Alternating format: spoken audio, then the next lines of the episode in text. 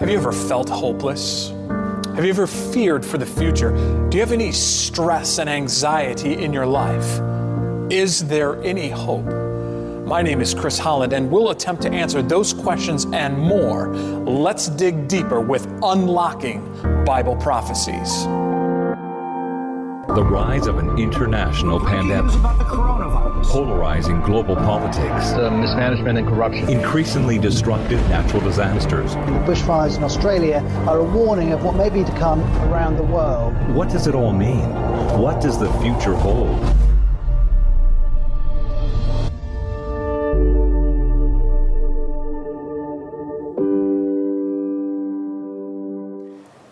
Friends, I want to welcome you to Unlocking Bible Prophecies Digging Deeper. Many of you have been with my friend and colleague, Cami Oetman, as she taught on this very subject. Now, this program is designed to build upon the foundation that she laid and go even deeper. Now, if you didn't watch the series with Cami, no worries. Just stick here and you'll learn some amazing things. Now, by the way, you can go to the Unlocking Bible Prophecies homepage at www.awr.org forward slash Bible and find that series, and you can watch it anytime. Now, additionally, you can ask questions on that site as well as find many other valuable resources. Now, today, I'd like to begin with an amazing story of individuals who felt absolutely hopeless and helpless, yet they found relief and safety in the end. Now, I don't know where you are in your life today, but I hope that through this teaching, you may find hope and peace in today's tumultuous society. Let's pray together. Heavenly Father, as we open the Bible to study your word, I pray that you would help us to understand. And I pray, Lord, that you would help us to find hope and peace and joy. Please guide us. We pray this in Jesus' name. Amen. Ernest Shackleton was born in Ireland, the son of a doctor. Ernest was an avid reader and, as a result of his reading, developed a strong sense of adventure. Now, while his father had high aspirations of his son becoming a doctor, Ernest had other ideas. The desire to explore led him to join the merchant navy, and by the young age of 24, he became a master mariner. Shackleton had a desire to explore the poles of the earth, especially the South Pole. In 1902, Shackleton, along with fellow explorer Robert Falcon Scott, set a record for going the furthest south and coming closest to the South Pole. Now, Shackleton had several other explorations to the south, but the most famous is the trans Antarctic expedition of 1914. The goal was to transverse the Antarctic. The adventure required two crews, one to make the journey, the other to place the supplies for a successful journey. So Shackleton set out on that fantastic journey in the boat Endurance. Now, as the Endurance drew nearer and nearer to the Antarctic, the boat was surrounded and eventually totally blocked in by ice. They hoped that the weather and danger would pass, and so they waited it out until the spring thaw so they could continue their journey. However, the ice pressed in harder and still harder upon the endurance until it eventually breached the hull. Shackleton and his crew were forced to abandon the ship. The endurance sank. And for two months, the party camped on ice floes, hoping that they would be directed toward Paulet Island. Now, Paulet Island would provide refuge and safety along a commonly used shipping route. However, those plans were dashed.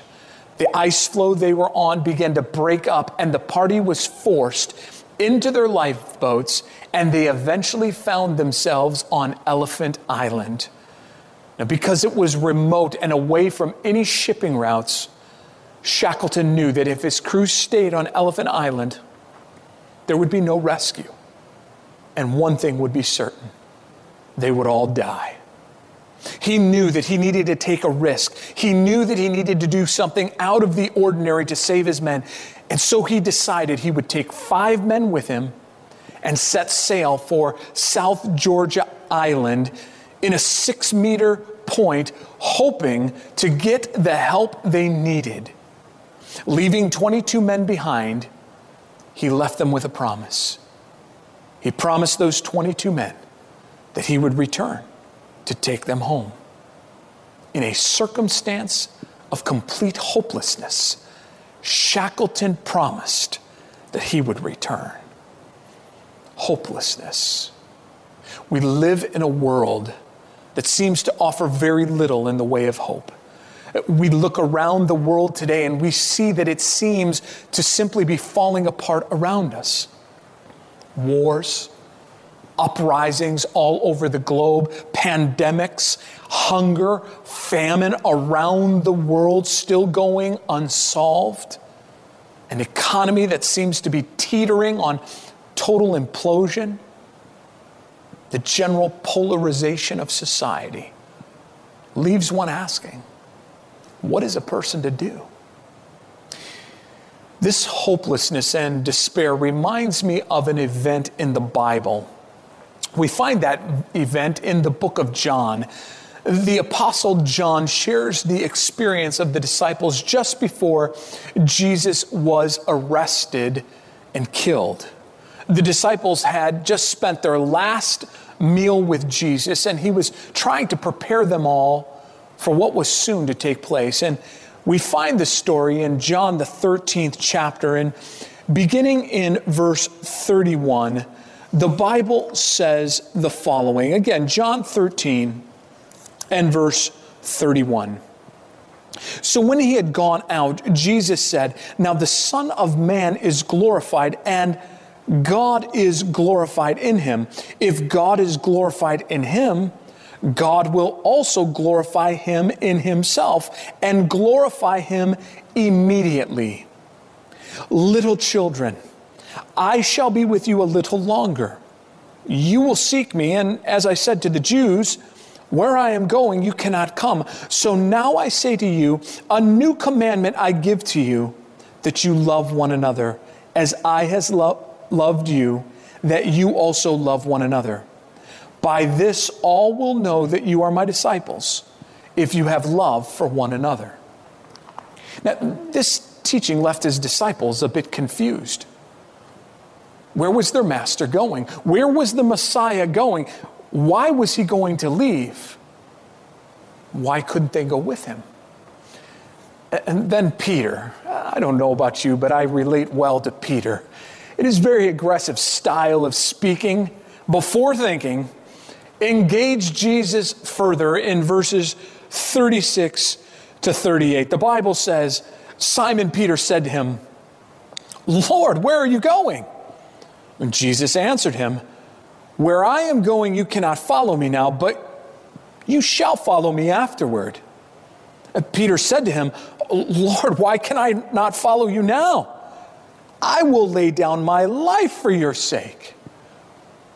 And Jesus answered him, Will you lay down your life for my sake? Most assuredly, I say to you, the rooster shall not crow till you have denied me three times. I want you to think about that for a moment. Can you imagine? Can you imagine what a crushing blow this was for Peter to hear? Jesus was Peter's teacher. He had spent three and a half years with him. He desired to be as close to Jesus as possible. He was a part of Jesus' inner circle, and now Jesus told him that he would betray his beloved teacher by denying him. On that night, when Jesus was trying to prepare them for the coming events, They were confused and didn't understand. What could Jesus do? He shared words of comfort that they could look back to and understand the events that had unfolded. Words that would bring security in the midst of uncertainty. Words to the apostle Peter, words to the disciples that would give them hope in their despair and hopelessness. Listen to the words of Jesus in John 14, beginning in verse 1. Let not your heart be troubled. You believe in God, believe also in me. I want to pause there for a moment. I want you to think about this now. Peter has just heard that he would deny his master three times. He's in despair, he's in hopelessness. The rest of the disciples have heard that the coming Messiah, the Messiah who is with them, the Messiah who was the promised one that was going to return the throne to the Davidic line, he was leaving and saying that where he was going, they could not follow. And then the words of Jesus let not your heart be troubled. Let not your heart be troubled. Friend, are you following? Are you in the midst of a struggle right now? Jesus says, let not your heart be troubled. And then he continues in verse 2 of John chapter 14 In my Father's house are many mansions. If it were not so, I would have told you. I go to prepare a place for you. And if I go and prepare a place for you, I will come again and receive you to myself, that where I am, there you may be also. And where I go, you know and the way you know. Now, I want you to think. Can you hear the loving voice of Jesus trying to bring comfort to Peter and the rest of the disciples? These disciples who were distraught over Jesus predicting his own death, and Peter troubled by his predicted denial? Jesus provides this hope. What is that hope? You see, the hope that Jesus provided was hope in the second coming. Hope that even though Jesus was going to leave them, he would come back for them.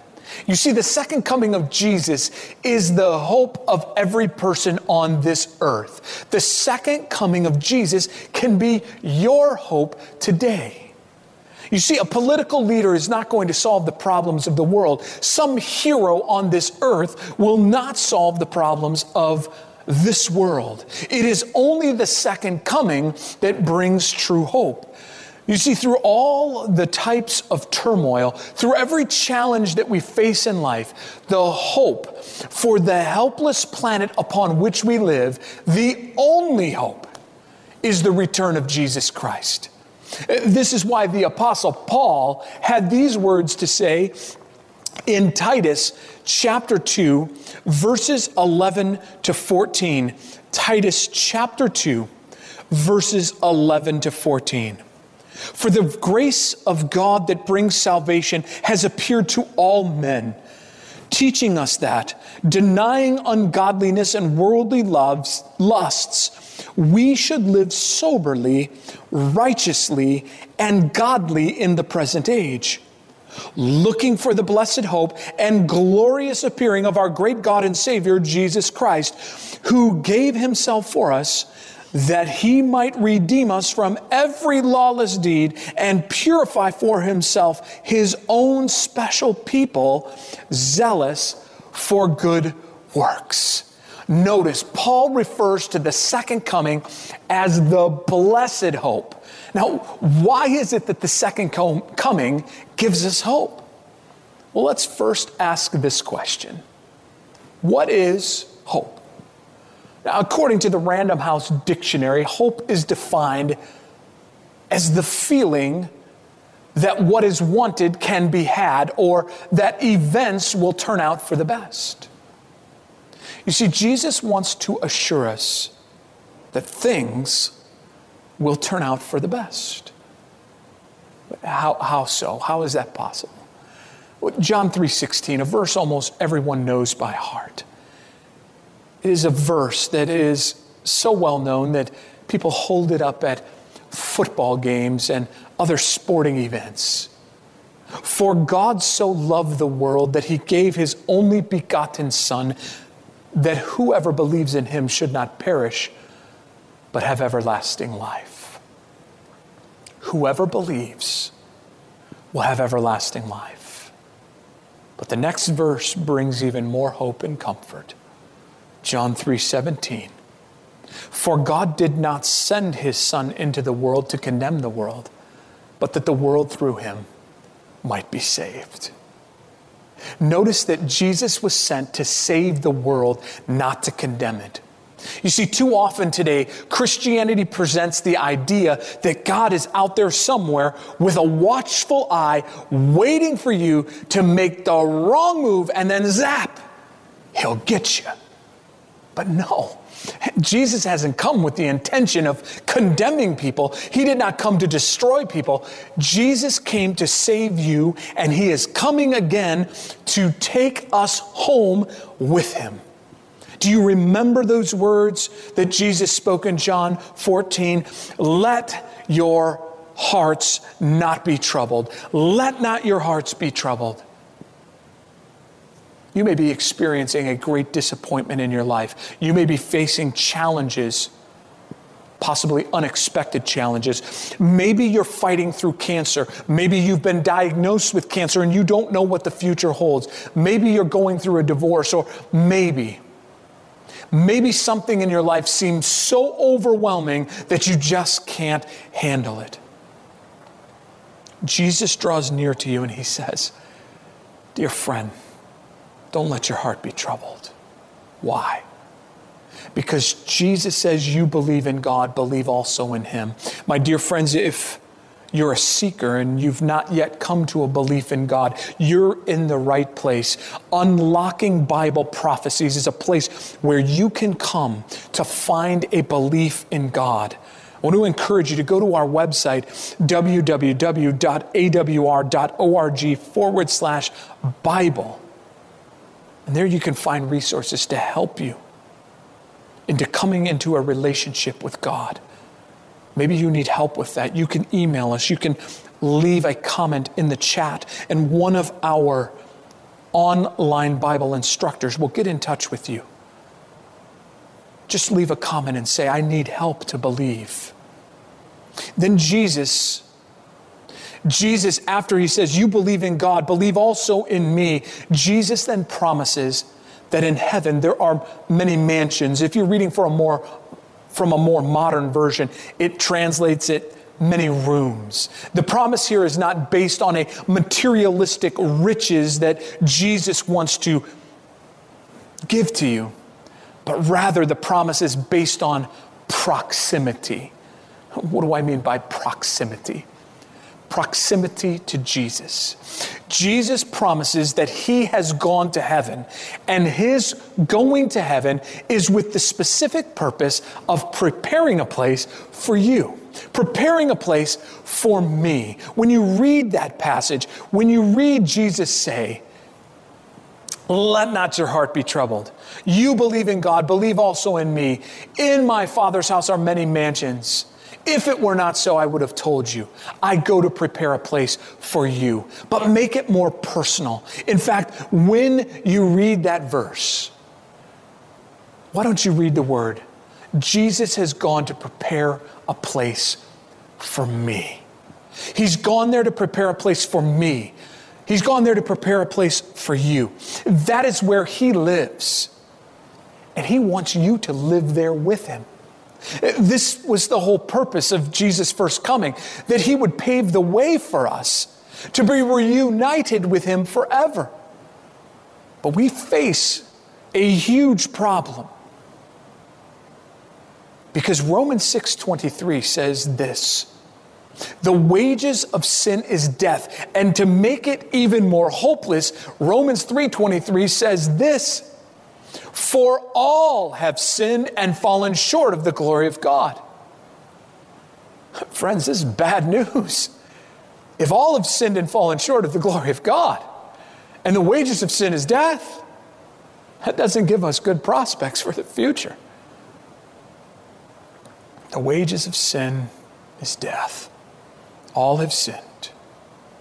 And while that picture painted may seem like our destiny is bleak, the reality is, is I didn't read the latter portion of Romans 6:23, which says this: "But the gift of God is eternal life in Christ Jesus, our Lord."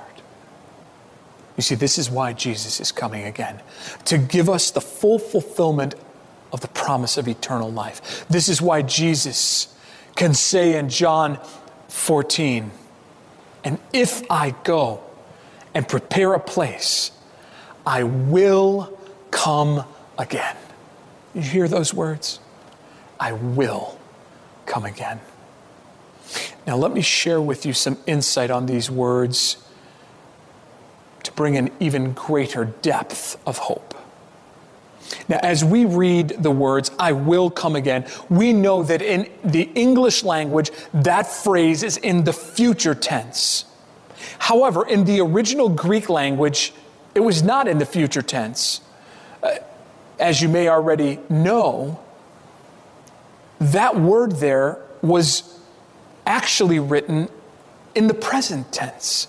You see, the original Greek there takes it and it says, while it is translated, I will come again, in the original Greek it actually reads, I am coming again. You see, when John wrote these words, he employed a grammatical technique. And listen, if grammar's not your thing, don't worry, just hang on. Stick with me. You see, John employed a grammatical technique and he called it the futuristic present. Uh, and that technique is called the futuristic present. What does that mean? An author in New Testament Greek or ancient Greek would write something in the present tense but have a future meaning to convey that that event was so sure to happen, so definite to happen, it would be written as if it had already happened. John lays out the assurance that Jesus is coming again. And remember, He's coming, He said, for you. He's coming for me. He's prepared a place for you. He's prepared a place for me. And that, my dear friends, is not a possibility. It is not a probability, but the Bible defines it as a definitive coming. So, what does this mean? Well, friend, this is what it means. Jesus loves you so much that he wants to spend eternity with you. The question is do you want to spend eternity with him? It's a choice that he freely gives you. What will you decide? See, Jesus wants you there. Jesus has made a place for you there. You know, today many people Many people discount the words of the Bible. Some, some even poke fun at this book. And numerous people have discounted the promises of his second coming. But you know, this shouldn't surprise us. Peter warned us almost 2,000 years ago in his second letter in chapter 3. He said these words 2 Peter chapter 3, verses 3 and 4. This is what the Apostle Peter wrote to help us understand 2 Peter 3, 3 and 4. Knowing this first, that scoffers will come in the last day walking according to their own lusts and saying, Where is the promise of your coming? For since the fathers fell asleep, all things continue as they were from the beginning of creation. A scoffer is someone who ridicules things and doesn't believe. Peter warns that there will be people who will ridicule those who believe in the second coming of Jesus. They will say that the earth has always existed and it will continue to exist without any interruption. They will say, Jesus isn't coming. You're silly to believe in such fairy tales. But, friends, but, friends, when we read or listen to the news, we realize the turmoil of this earth. Paul wrote these words in Romans chapter 8, verses 20 to 22. Romans chapter 8, verses 20 to 22. For the creation was subjected to futility, not willingly, but because of him who subjected it in hope. Because the creation itself also will be delivered from the bondage of corruption into the glorious liberty of the children of God. For we know that the whole creation groans and labors with birth pangs together until now. The whole earth itself was subject to the curse of sin and all the upheaval in the world, and we see that the earth itself is groaning to be freed by the coming of Jesus. Everything happening around us points to Jesus' soon return. But wait. Don't these scoffers have a point? It's been 2,000 years since Jesus ascended to heaven and gave this promise. But I want you to notice again what Peter says in that second letter in chapter 3 and beginning in verse 8. 2 Peter chapter 3 beginning in verse 8. I want you to notice what Peter says. But, beloved, do not forget this one thing that with the Lord, one day is a thousand years, and a thousand years and as one day. The Lord is not slack concerning his promise, as some count slackness, but is long suffering toward us, not willing that any should perish, but that all should come to repentance. My dear friends, the Bible says that Jesus isn't slack. He isn't relaxed concerning his promise of his return, but he is long suffering it's a very special word that conveys the idea of extraordinary patience. And why is Jesus so patient? Why isn't that he has not returned? Because the Bible says he doesn't want any to perish.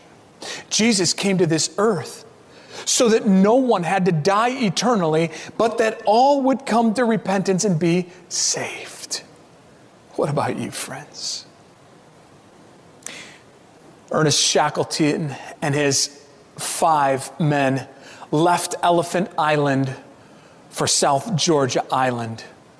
Aware of the great difficulties they would face in their 1,800 nautical mile journey, Shackleton packed only four weeks of supplies.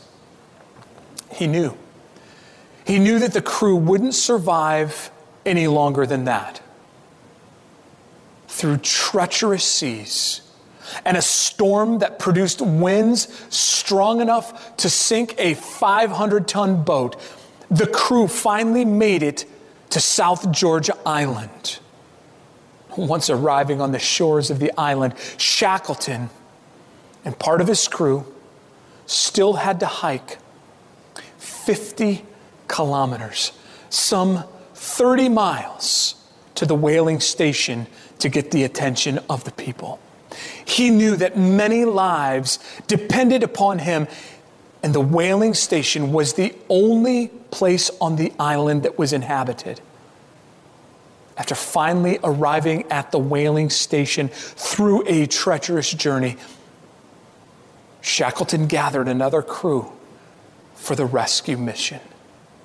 And now came the most daunting task of returning to Elephant Island for that promised rescue. Four months after leaving Elephant Island, Shackleton returned. He returned to rescue his men. At times, some of these men had wondered if Shackleton would really return. They have, may have wondered if he would keep his promise. However, not one of Shackleton's crew was lost. Each one was saved. While they lost their ship, the Endurance, each one of the men endured to the very end. Shackleton delivered on his promise. Shackleton was proclaimed a hero. My dear friends, Jesus has made a promise, and he's made that promise to you personally. He has promised that he is coming again.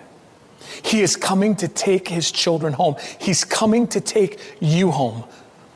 That home, which is pictured in the book of Revelation as a home of a new heaven and a new earth. The first heaven and the first earth having passed away. John seeing the holy city, the new Jerusalem coming down out of heaven from God. There, that new Jerusalem, the tabernacle of God being with men, a place there would be no more death, no more dying, no more pain, no more sorrow, because the former things had passed away. And then the Bible says, Behold, I make all things new. Jesus is making all things new. No more suffering, no more pain. Everything working the way God had intended for them to work. Perfect harmony. This is what Jesus wants for you. It's what he wants for me. It's what he's promised. Today, do you want to ask Jesus into your heart and make a decision to follow him fully? Today, do you want to say to Jesus, Lord, I am living in a helpless and hopeless circumstance, and I know my only hope is you. Revelation chapter 3 and verse 20, describing Jesus, says, Behold, I stand at the door and knock. And the question I have for you today will you let him in? Will you let Jesus in? The Apostle Paul, describing the promise of the return of Jesus, said these words in his first letter to the Thessalonians in chapter 4 in reference to the promise of the second coming. Beginning in verse 15, this is what Paul wrote. For this we say to you by the word of the Lord, that we who are alive and remain until the coming of the Lord will by no means precede those who are asleep. For the Lord himself will descend from heaven with a shout, with the voice of an archangel, and with the trumpet of God, and the dead in Christ will rise first. Then we who are alive and remain shall be caught up together with him in the clouds to meet the Lord in the air, and thus we shall always be with the Lord. Therefore, comfort one another with these words. My dear friends, whatever the situation that you may now be in today, Jesus wants you to understand. He wants to give you hope. He wants to give you promise. He wants you to cling to the promise of His Word. Are you facing an illness? Jesus says to you today, let not your heart be troubled. Do not let your heart be troubled. You believe in God, believe also in me. Jesus says, I'm coming. I'm coming. Maybe you're facing challenges in your marriage. Maybe you're facing challenges in a relationship. Maybe you're facing challenges in your finances. Maybe you're facing challenges in your work. Jesus says, Let not your heart be troubled. Whatever you're facing today, in this hopeless and helpless world, Jesus says, I'm coming again. Today, my dear friends, I invite you. I invite you to give your heart fully to Jesus. Today, I invite you to look to Jesus, who says in Matthew chapter 11, verses 28 to 30, as you come to him and give your heart completely to him, he says these words Come to me, all you who labor and are heavy laden, and I will give you rest. Take my yoke upon you and learn from me, for I am gentle and lowly in heart, and you will find rest for your souls. For my yoke is easy and my burden is light. Jesus promises that he's coming again. He wants you to submit fully to him. He wants you to grasp the promise of his second coming.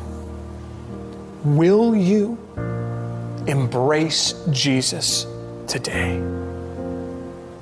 Will you open the door upon which he's knocking? Oh, friend, I do hope so. Let's pray together. Heavenly Father, we are so grateful. We are so grateful that your Son Jesus offers us the promise of eternal life. We're thankful that Jesus is preparing a place for us right now. I pray, dear Lord, today that each of us would surrender our lives fully to Him and be ready for Jesus when He comes again. We pray this in Jesus' name. Amen. Dear friends, I'm going to be continuing this study on the second coming next week. We'll be going in depth on the second coming over the course of the next several weeks. But I want to make you aware that there is something very special happening. I want to invite you again to go to www.awr.org forward slash Bible. And there you can sign up for a different experience, a new experience that is in addition to this program, Unlocking Bible Prophecies, Digging Deeper. And what that opportunity is, is maybe you want some more one on one study. Maybe you're looking to be able to talk to someone. We're offering right now for a limited number of people a special Zoom Bible study. And if you would like that smaller group interaction, again, go to www.awr.org forward slash Bible, and there you can sign up for one of those groups. Now, I want you to remember this is for a limited number of people. We only have a limited number of leaders for this, and so there you can sign up. And so, if you're thinking about it, I would encourage you to go and sign up right away.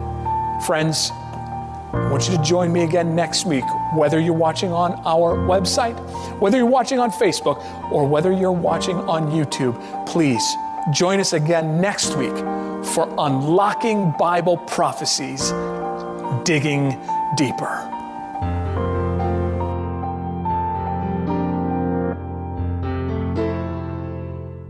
Hope you have enjoyed listening to the end time prophetic events.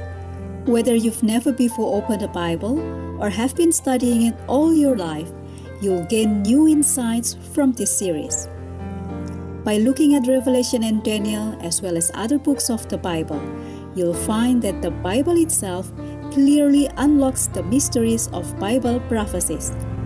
This will transform what may feel like a confusing book into something clear and understandable. If you want to learn more Bible truth, or ask a Bible question, or perhaps find freedom, healing, and hope in Jesus, please give us a call. Our WhatsApp number is plus one two four zero two two two zero seven seven seven. We are certain that you'll gain a deeper understanding of Jesus' love for you and emerge with an even closer relationship with Him. For more information, visit us on the web at bible.awr.org or send us an email at bible at awr.org.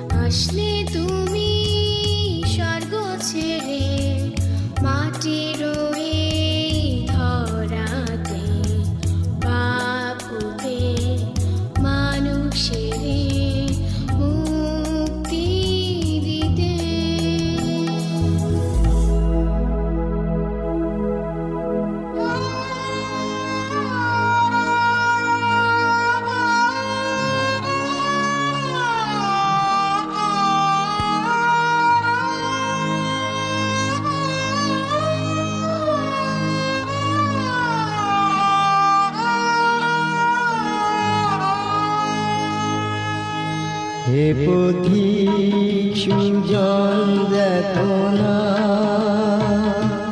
তোমারি